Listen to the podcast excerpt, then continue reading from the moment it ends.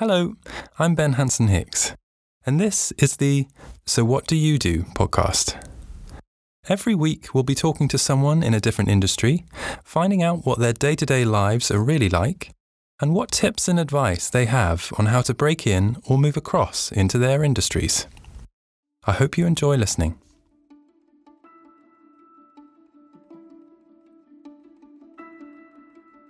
Our guest this week is the political journalist Aubrey Allegretti.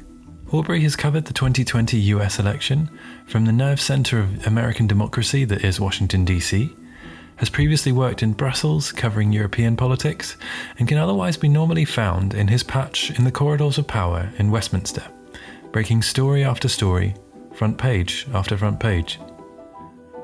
After university and an NCTJ course, Aubrey started out at the news agency Dods, then The Times, followed by the Huffington Post, before joining Sky News just a week before the general election of 2017 that stripped Theresa May of her previously sizable majority. Nothing quite like being thrown in at the deep end. When this podcast was recorded earlier this year, Aubrey was coming to the end of his working career at Sky News, ahead of announcing his move to The Guardian as their newest political journalist. It seems that every time I check The Guardian's front page these days, which, dear listener, is more often than I care to admit, there his name is. So, Aubrey, welcome. It's great to have you with us. Thank you very much for having me, Ben. Um, so, first question think back to yourself at 16.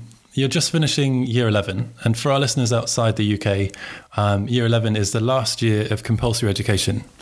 Did you have a career in mind? Where did you want to end up?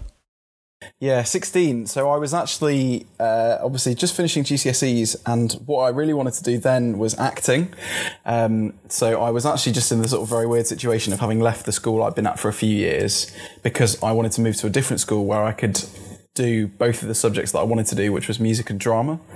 So it was that sort of weird age where I was auditioning for things like the National Youth Theatre and had smashed, you know, my GCSEs for music and drama, not very many other subjects. I'd never studied politics before. I had no intention of studying politics. Um, my A levels that I went on to do were music, drama, English lit, and religious studies. So, you know, not necessarily uh, exactly what you'd expect of political journalists. But yeah, acting was the, the career route I was sort of staring down the path of. That's that's it's quite a change from acting to, to politics. You went on to study politics at uh, Sussex, didn't you? Yes. Uh, so what happened was I, I went to university and I went to Sussex to study English and drama originally, again continuing this sort of theme. And then I got to the end of my first year and I went to a panel event on the Leveson Inquiry, which was uh, something going on about sort of eight, nine, ten years ago, looking into the relationships between the press, the politicians, and the police. Sort of big expose of how sort of too closely linked everything was, um, and that got me really, really interested in politics and journalism and the sort of relationship between the two, and also sort of by co- complete coincidence. I had also signed up to become a news editor for my student paper, which is called The Badger, at roughly the same time. So I was switching my degree to politics, and then I was becoming a news editor for my student paper, and the two just kind of seemed to fall together quite well. And do you think you're um, looking back at it now, having switched switched to politics? Um, do you think your degree helped you navigate the sort of inner workings of Westminster now, as a, as you are a political journalist these days?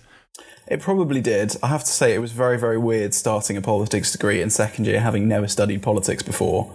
I mean, you're around people who have spent the last year doing it, and you know, there's all sorts of weird stuff like with that. Like, you know, they've created their friendships and they've sort of figured out who the worst tutors are that they want to avoid the seminars of next year and things like that. And I was just kind of thrown in the deep end. So uh, it was a information overload. Those two years, I really had to sort of work at it. And I wouldn't say that it's, you know, there's not stuff that necessarily I feel like I draw upon now that I remember specifically learning in a classroom or reading in a textbook then uh, with the exception of stuff about the European Union, actually, which ha- was incredibly helpful because, you know, having an academic basis to understand all of the different structures now actually does really sort of play into some of the stuff that I write day to day. Um, but otherwise, I think it was just good to have a sort of bit of a broader understanding about political systems and how things work. Uh, and I remember in both this job and in my previous job, I went to several lecturers who had taught me politics to ask them questions and for comment in articles about um, stories that their sort of subject field was related to. So even even though you, you were just saying about um, how learning learning about the EU structures in place is was has been really beneficial for you um, as a as a journalist, would you would you recommend studying politics as a good grounding for future political journalists? I would not recommend it to be honest. I mean, it absolutely can't hurt.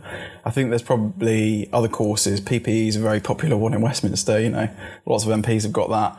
So if politics is kind of what you're about, then there are probably kind of other courses that are maybe slightly better suited. But it was right for me, um, and it just had a sort of broad enough approach that for somebody who was kind of just coming into the subject field, it was a bit more accessible than some of the sort of more niche, you know, uh, subjects.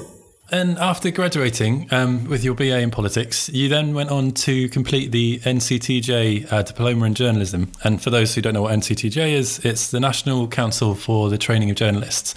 Do you think it's a good idea to get the that diploma under your belt while you're starting out, if you if you're not doing journalism on a university course like at City, for example?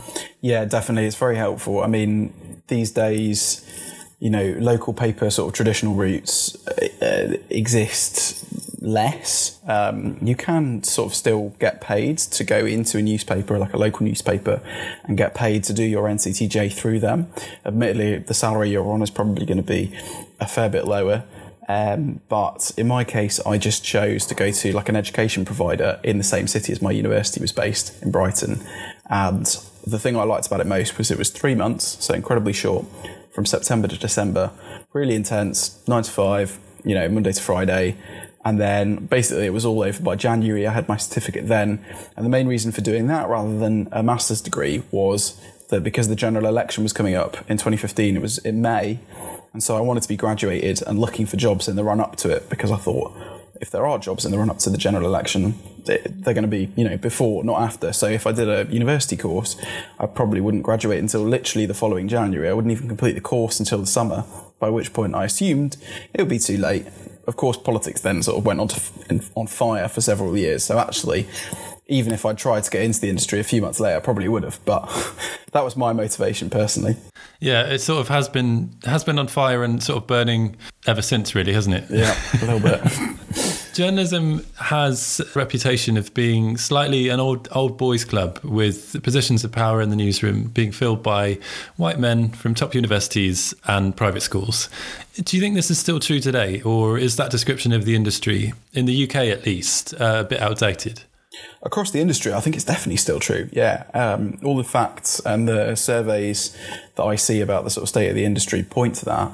Um, so you know, without sort of attacking one particular organisation or anything like that, the the structures, the systems, they they still seem kind of similar. There are sort of some improvements, but by and large, they they seem to preserve. And you know, particularly when you look at the number of uh, ethnic minority people in the lobby, it's absolutely tiny. It's completely unrepresentative.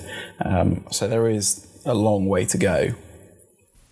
Out of out of everybody in the lobby, what is? I mean, how, how many people are there from ethnic minorities? I'm imagining it to be sort of like 90, high 90s white or low 90s maybe. Yeah, I mean, so in the lobby, you've probably got about, at a guess, I'd say about 250 people and that's including foreign press. And then, you know, I couldn't, I don't know every single member of it, but I'd say that I could think of maybe three or four uh, non-white people. Yeah, sort of off side, like off on a tangent, but it's very similar in TV. Like there's there's always these um, diversity sort of drives, but it's we always think it's just for almost for show because you inevitably look up at the top of at the top of productions and the top of um, channels and broadcasters, and it is nearly always white. Mm. I mean, it's the, the lobby includes people on TV, like that's including the the TV political correspondents and stuff like that. Like the one person who sprang to mind was um, Anne Alexander, the sort of political producer for ITV who's amazing, and she's been around, you know, in the industry doing great stuff for I don't know how long, but I think it's about fifteen years. So she's she's sort of seen a lot, but you know, she she probably came into the industry when there were not very many uh, black and minority ethnic people in those positions, and and that's seemingly still the case. It hasn't changed very quickly. Mm. It's interesting. It's interesting, and I, I, wonder, yeah, I wonder how long it will, will take to change. Um, so, alongside your um, job at Sky, you're also a trustee of the Student Publication Association. And personal story, we um, were very welcoming to me when I just moved to London and was looking for work in current affairs and journalism. Um, I can remember a Hacks Night drink, which was like a monthly get together for young journalists, um, and you were really welcoming and really kind. It's just sort of stuck stuck with me. How important is it for you to help the next generation get into the industry? Massively. Um, you know, I remember people that helped me when I was like really, really desperate and when I was just starting out. I remember one guy uh, I emailed when I was on work experience, a national newspaper, and I emailed him to say, "Oh, I'm really interested in politics, so can I just come down to the lobby one day and spend a day with you, shadowing you? Because at the moment, I'm just stuck in this newsroom with like ten other work experience people all fighting for a you know crumb. Um, and he was amazing and like completely took me under his wing. And we spent basically just two days wandering around Westminster drinking. And he bought absolutely everything. And he was like, "Oh, here's what you need to know. Here's who's sleeping with who, and you know all the sort of secret codes and stuff like that." Like, couldn't have asked for a better induction.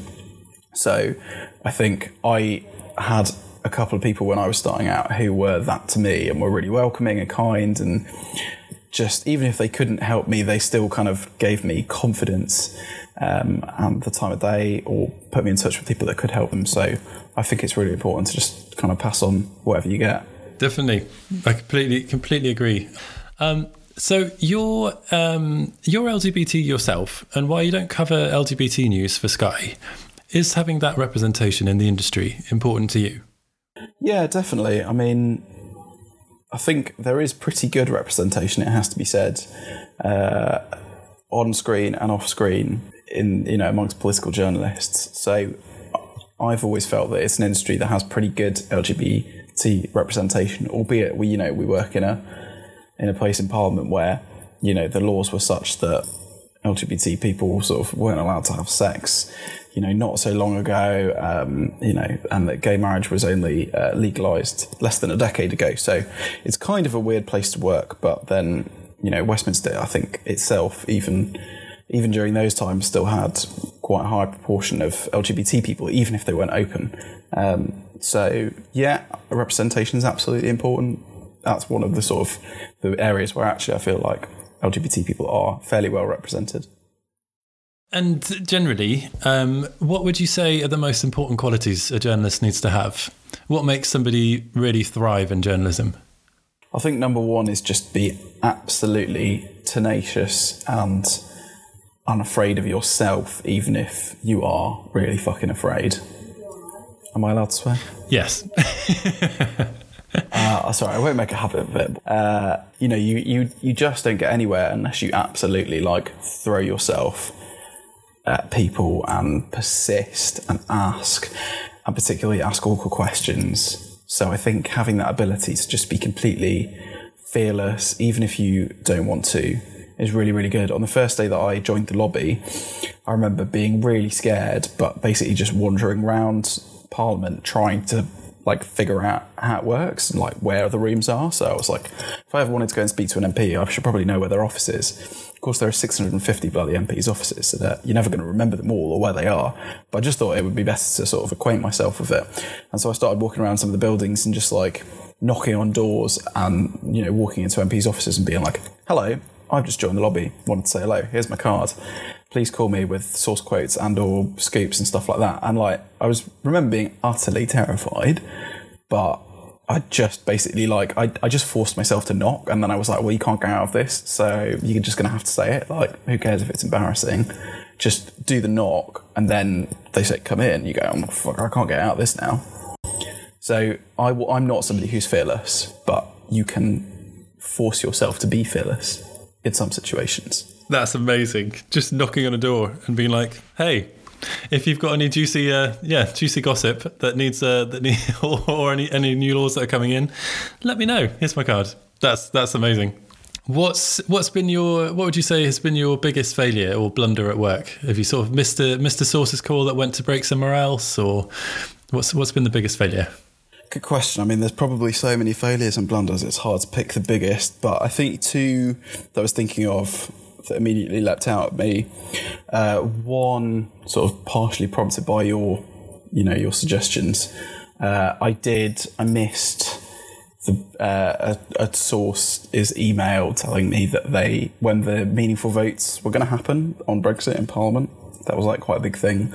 That uh, I could have got about half an hour before everybody else and just missed the call. Um, and the only other thing that sort of stuck with me was in my last job. I remember writing a story about uh, a Labour MP and having checked on Parliament what their sort of their history was, and I'd seen that they were a member of Corbyn's shadow cabinet for a period of time, and I think I wrote something like, you know, who was sacked by Jeremy Corbyn on and the next date, and then my editor got very upset, rightly so, because actually the MP had resigned and rather than been sacked. And obviously that like made a very big difference to the MP because it was about principle and they had resigned from working under Corbyn rather than been sacked by Corbyn for, in their view, doing anything wrong.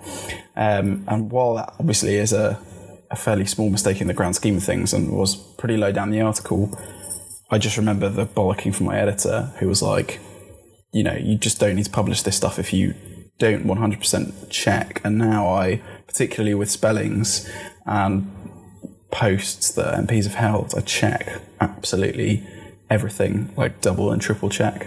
So those are the two sort of lessons I learned. Yeah. And going from going from failures to achievement, what you? Which story are you most? If you think of all your stories off the top of your head, the one that or the ones that you're most proud of to have written? The U.S. election results were, you know, pretty amazing. Uh, so to be there from the moment the polls closed, then for the sort of four days, and all of the stories I was writing, where you know, from a, U- a UK audience that sort of didn't have, let's say, the most intricate understanding of how the US electoral system works, this was obviously even a more sort of complicated and convoluted year than usual. So the stories that I was doing between the point when the polls closed and then there was no clear winner on you know election night to the point where the result was announced, I was really pleased with just how I think I sort of managed to try and guide people through all that really complicated process whilst keeping the interest high. Because obviously Sky had invested a lot in sending people out there and having a really big presence. And then, boom, we were hit by the national lockdown announcement in November a few days before. And, you know, actually, interest was tailing off because it was just taking so long. I mean, it was, you know, supposed to be over pretty quickly. So, um, I think the coverage that I did uh, across that election period was was the stuff I'm proudest of. Nice, and um, I suppose this next question ties in quite nicely with that. Do you think um, does being a journalist, especially in today's world, mean it's? I mean, it is a twenty four seven job, or can you keep your personal life um, outside of work separate and protected, or does it all sort of bleed bleed into one? Yeah, I'd say when I was in Washington DC, things were a little bit different. I mean, then I didn't sleep much, and you were going to bed. You know, you had to sleep. Like it was, it was about six days, and you you had to sleep. You could not not sleep, so you just went to bed absolutely dreading that you were going to get woken up by a phone call from your editor saying like it happened, be here in fifteen minutes, but you've already missed the moment. Like you don't want to be told about on the phone because when it happens, it happens so quickly from the moment that the first news outlet declared to, you know, the last was probably like 45 minutes, but most of them literally declare in a period of 90 seconds. As soon as they see the first one go, they they all followed. So that was that was very intense, and that was 24 hours, and there's no way that I either wanted to nor could have, you know, not worked around the clock there filing copy for first thing in the morning. So I was filing copy from bed at 1 a.m. and that's 6 a.m. UK time. But I think a bit more generally speaking, you know, there's absolutely no requirement, you know, if you're a journalist to work 24 hours a day, seven days a week. Absolutely not. I think it's completely up to you. Depends, you know, how much you get out of it and what you want to put in. Some people sort of thrive on that. And I kind of feel quite lucky that I've been able to do that when I've wanted to and been able to when my job has been that high priority. And then there's times when my job has had less of a high priority because I've had to do other stuff. And I can kind of tune out or take a bit of a backseat or, you know, not tune into that 24 hours a day, seven days a week cycle. So there's absolutely no requirement, no necessity for you to work literally all around the clock. But if you want to, you can, so long as you're reasonably sensible about it. And um, and what was it? What was it like? Because it was CNN who announced first, isn't it, with the 2020 election? I can't remember who it was. I remember NBC announced very quickly as well, although I don't know that they were the first.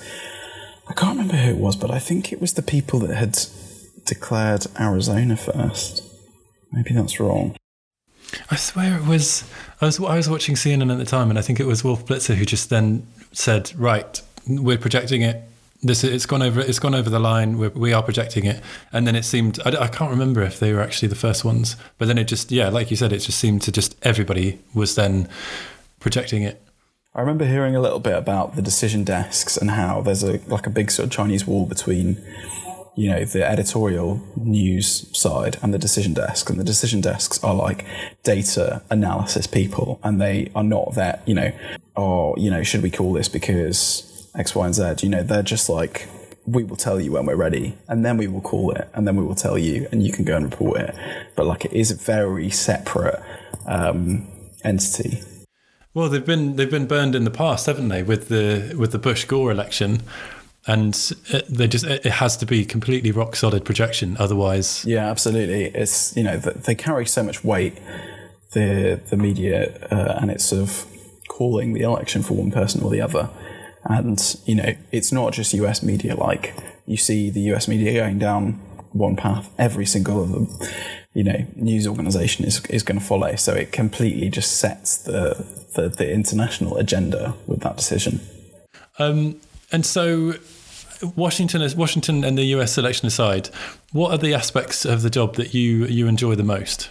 I think definitely sort of being in the know. I don't know why, but I absolutely love the feeling of knowing something, the gravity of it before you press publish on a story or release what you know to the world, like sitting on the lobby briefings where the details of big things like, say, the November national lockdown, I was like on the phone in the airport listening to them being like, this isn't reportable for two or three hours, but this is so you can all get your copy ready. And so if the Prime Minister doesn't say explicitly X, then you know that, you know, for example, this specific rule on this specific case will apply. So you'd got that sort of background briefing. So I absolutely love that. Um, I think feeling that you can give people a sort of a good balanced sense of the news as well. So you can sort of distill what the story is in your own mind and the arguments and make sure that it's being presented in the proper way rather than any kind of spin. Because I like to think of myself as a, as a relatively sort of balanced journalist. So I sort of, I really enjoy that aspect of just presenting stuff in a, in a fairly balanced way. And on the on the flip side, what are the things you really hate about being a journalist? So, funnily enough, this was easier to to think about an answer to actually than the previous question because there are so many great things about being a journalist, but the the things that I could think about the bad parts of particularly my job. I think the thing that I found hardest is the sort of false relationships that you sometimes have to cultivate with people where there is sometimes a sort of weird blurry distinction in relationships and like how much they're sort of acquaintances, friends, contacts, people that you could very happily write a story about, you know, like a negative story about, and they wouldn't care versus those who would and they'd come after you, or, you know, that, that sort of false relationships and the kind of like everyone's sort of smiley, smiley, happy, happy talks to you, and then suddenly they move into another position and that whole relationship changes. There's, there can be not very much authenticity. And I'm not really talking about politicians because I think politicians are slightly different, but it's the the other people that work around Westminster. There can sometimes be a little bit of sort of people being a bit two faced, and I think the other thing is it's it's so exhausting, kind of constantly like clocking in with sources. I mean, it's it's kind of the the backbone of the job, but it takes so much energy. Can be you know very expensive as well if you uh, if you want to check up with somebody for a coffee or a drink like that takes a lot of time. It takes a lot of money. So being prepared to sort of to do that, maybe to you ideally want to sort of cultivate your sources, you know, not leave them for long enough that you have to kind of keep going back and sort of reinvesting that energy from the start to build the trust back up. That's what I find sort of most like tiresome about the job that you really have to kind of keep going back. You know, inevitably there'll be people you haven't spoken to for weeks or months or even years, and suddenly you need them again, and you kind of have to go in softly, softly so that can be quite frustrating when you just kind of you just want to shake them and go, look, I just want this answer. I just want this piece of information that I know you're reluctant to give me. So you have to kind of play it softly, softly. Without um, without naming names, is, is that is that sort of um, that relationship almost changing by with a flick of a switch? Does has that does that happen has that happened a lot to you personally, or is that just something that generally happens with people moving from pool to pool and office to sort of new job? I think a bit of both, um, but you know, it's it's definitely just true that re- relationships are just very difficult to define, and you know, it's it's a very fine line between you know getting on well with somebody and getting them to trust you versus you know when does that relationship become too too friendly, and then you have to go like, actually, if I had to write a negative story about you, this would be much harder. So I need to kind of check in and just, just sort of redress the balance a little bit. Mm. That's the that's the most difficult part. Um, and with the never-ending nature of journalism, especially especially politi- political journalism, it's famously very unforgiving. Have you ever felt like just stressed to the point of burnout? And if so, what what would be your your ways of coping? Would you would you say? I've definitely felt sort of complete burnout before, and uh, it's absolutely not a secret, and I'm absolutely sort of open and happy to talk about it. But there was a period where I was off work. I was signed off, not fit to work for about three months. I think it was December 2016 to sort of February 2017. I think that's right.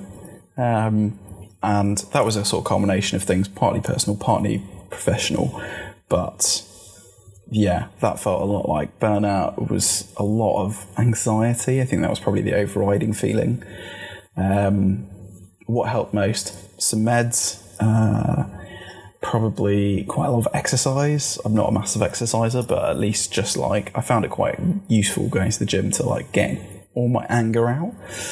Um, and I also moved jobs, and that helped a lot. Um, but I think general tips, which is probably more what people are kind of thinking about rather than my life story, is uh, you know making sure that you turn off from the news. I think accepting that you can't break every single story, and accepting that you you can't be around for every big moment. Like nobody is and nobody can be, but that's quite a big thing to accept and turn off, especially if you've been there for ages. Like I've I've not taken really much holiday for the last two years, maybe more, sort of one year, but just because it's been so intense with Brexit and the election, we literally never knew what was coming the following day, the following week, the following month. It was impossible to plan, least of all holidays, rather than just kind of social events and things like that. So, accept that, book your time off. Everyone needs time off. You are entitled to time off unless you're a freelancer, in which case, obviously, you kind of are a bit more in control of your how much time you spend on and off. But you know, if you've got it, take it and, and use it. It's, it is it is interesting because you can't you can't be around for absolutely everything, and yeah, like you said, you, nobody nobody can and nobody has in in the history of journalism. Like, there's always going to be things that are missed or exactly. It's kind of like you know election night. Everybody wants to be around for you know the sort of evening of the exit poll all the way through the whole night into the next morning, and then you know, say in the case of the 2017 election, which obviously the next morning turned out to be absolutely massive. The 2019 election, everything was pretty done and dusted. We we kind of knew exactly where we were by then, so this the story kind of ended pretty quickly. Uh, there weren't so many question marks, but you know, in 2017, like you could have wanted to be there every stage, and at some point you've just got to sleep. You've got to let somebody else take over while you're not there. You know, that's how it. That's what it's like you know, for two years basically. You just can't go literally constantly. Uh, so you have to you have to take a break. Yeah, I mean, I for, I for one am very I'm grateful that the, the sort of politics in the US is is hopefully just going to bubble down and just simmer down instead of being it's almost like every tweet that came out of Donald Trump's account was just another like a new policy direction or a new um, very long-standing global relationship just sort of thrown onto the fire or just thrown out the window. And it was that was that was a ride not even as a journalist might like working day to day in it but that was just a ride for me as a, as a person.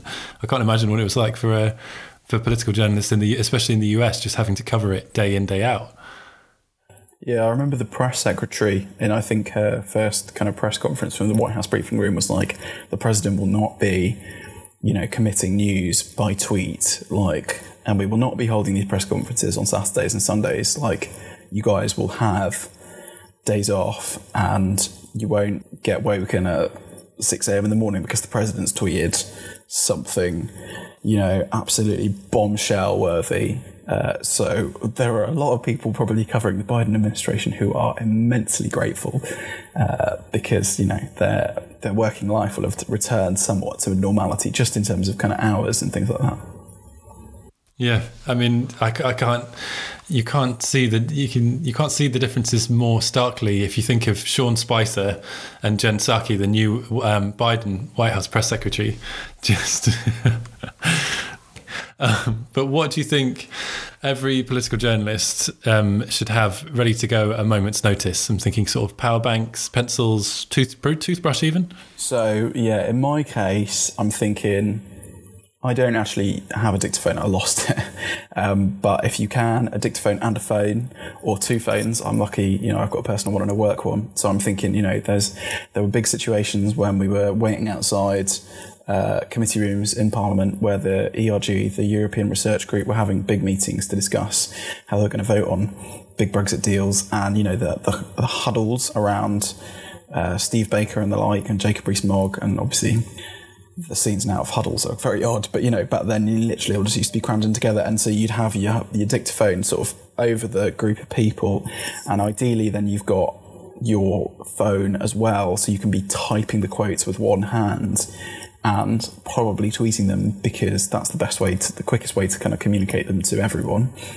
You obviously could just send them to your editor or send them to a WhatsApp group, but you know, sometimes tweeting them, which I did sometimes, but sometimes tweeting them is just kind of quicker and easier. But so if you've got both, then you can do both at the same time because as I found out before, typing when you're recording on your phone, it just it screws the recording. You can't hear what people are saying. So ideally have two separate devices, one for the note taking and one for the the recording.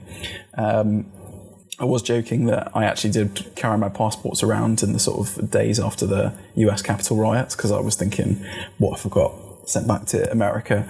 Um, sadly, it didn't happen, but uh, you know, I did keep I did keep my passports around me just in case. Um, and in normal times, in non-pandemic times, I mean, I am usually sort of out after work, having drinks with people, you know, meeting contacts and stuff from sort of 5, 6 p.m. until quite late in the evening, later than I'd usually care to admit. So uh, in the office, I've always got toothbrush, toothpaste, deodorant, and razor and shaving cream, um, just so I can make myself a little bit more presentable, either at the end of the day or at the start of the next day if I need to. Um, and good to have some alcohol on hand as well, just in case.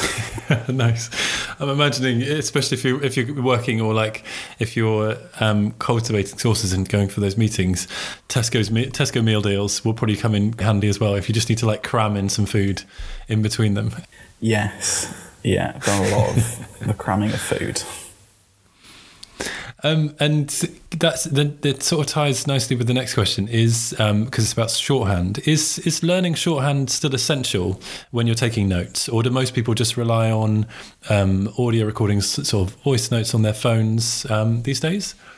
I don't think shorthand is essential. Uh, you know, certainly not to my job. There are people for whom their job it is essential. You know, if you are a court reporter, you do need shorthand, but you know, and I suppose you might not be a court reporter, but you could be asked to go to court, and then you really should be able to. You know, nobody wants to turn around to their editor and say, "Oh, actually, I can't go because I haven't got shorthand." You know, uh, so being able to do that is still massively beneficial, but is it essential? No.